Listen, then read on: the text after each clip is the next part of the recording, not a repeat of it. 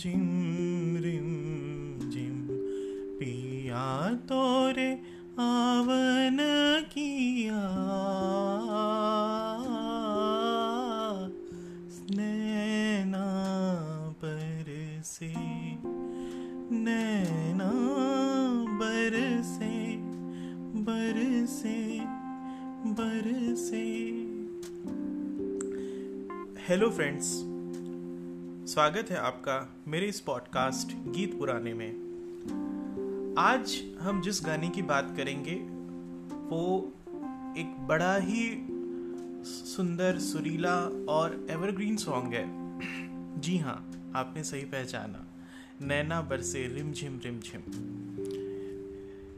ये उन्नीस सौ चौंसठ में रिलीज़ हुई मूवी वो कौन थी का गाना है और इस मूवी के गाने तो सभी एक से बढ़कर एक हैं, आप सब जानते हैं।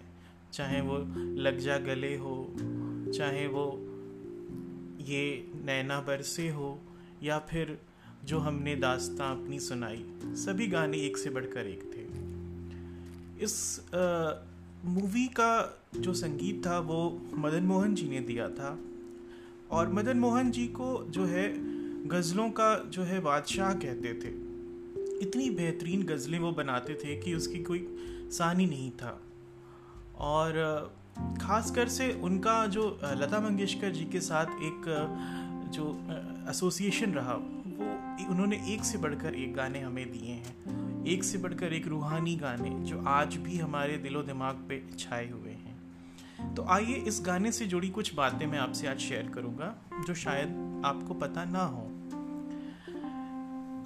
जब इस गाने को लिख रहे थे, इस गाने को बना रहे थे मदन मोहन साहब, तो उसी दौरान उनके घर से खबर आती है कि उनके जो छोटे भाई हैं उनकी तबीयत जो है काफ़ी ख़राब हो गई है और उन्हें घर पे बुलाया गया तुरंत। तो वो घर गए अपने और अनफॉर्चुनेटली उनके भाई की डेथ हो गई, वो नहीं रहे। और चूँकि इस मूवी का काम, इस वो कौन थी का काम तेज़ी से चल रहा था, तो डायरेक्टर प्रोड्यूसर ने उन्हें फिर बुलाया कि आप जल्दी ही लौट के आएँ और इस गाने को जल्दी से पूरा करें। तो वो अगले ही दिन आ गए और आने के बाद उन्होंने जो अंतरा लिखा था, इस गाने का स्टैंजा लिखा था, वो ये था। और उन्होंने अपने भाई की याद में ही लिखा था। वो अंदर से तो कितने ही दुखी थे और वो दुख जो है वो उनके इस गाने में पूरी तरीके से उमड़ के आ गया। अधूरा हूँ मैं अफसाना, जो याद आऊँ चले आना, मेरा जो हाल है तुझ बिन वो आकर देखते जाना, सूनी सूनी पलकें छम छम आंसू छलकें, आँखों में है बरसों की प्यास, नैना बरसे रिम झिम रिम झिम। तो देखा कितना सुंदर, कितना मतलब जो एक दुख है वो कितना उभर के आया है इस स्टैंजा में। दूसरी एक घटना इसी गाने के साथ ये थी कि इस गाने को लता जी को गाना था मूवी के लिए। तो क्या हुआ कि इस गाने को पिक्चराइजेशन करना था, फिल्माना था और वो बहुत ही ज़रूरी था। मतलब जल्दी थी प्रोड्यूसर को, डायरेक्टर को। और संजोग से लता जी उस टाइम इंडिया में थी नहीं, वो बाहर अपने किसी कंसर्ट के लिए गई हुई थी। और लेकिन प्रोड्यूसर के पास टाइम नहीं था, वो जल्दी से जल्दी इस गाने को फिल्माना चाहते थे।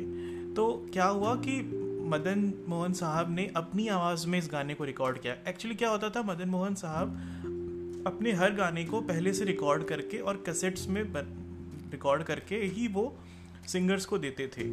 तो अपने सारे गाने को वो खुद गाते थे, पहले रिकॉर्ड करते थे और उन कैसेट्स को सिंगर्स को दे देते थे, जिसको सुन के वो सिंगर्स फिर तैयार करते थे वो गाना। तो उन्होंने अपनी आवाज़ में तो ये रिक, गाना रिकॉर्ड कर ही रखा था पहले से। तो फिर डायरेक्टर ने ये डिसाइड किया, डायरेक्टर थे राज खोसला साहब थे, तो उन्होंने ये डिसाइड किया कि क्यों ना हम ये इसी गाने को मदन मोहन साहब की आवाज़ में ही इस गाने को चला दें और इस गाने को हम पिक्चराइज़ कर लें, बाद में जब लता जी आएंगी तो हम डबिंग करा लेंगे। और ऐसा ही हुआ।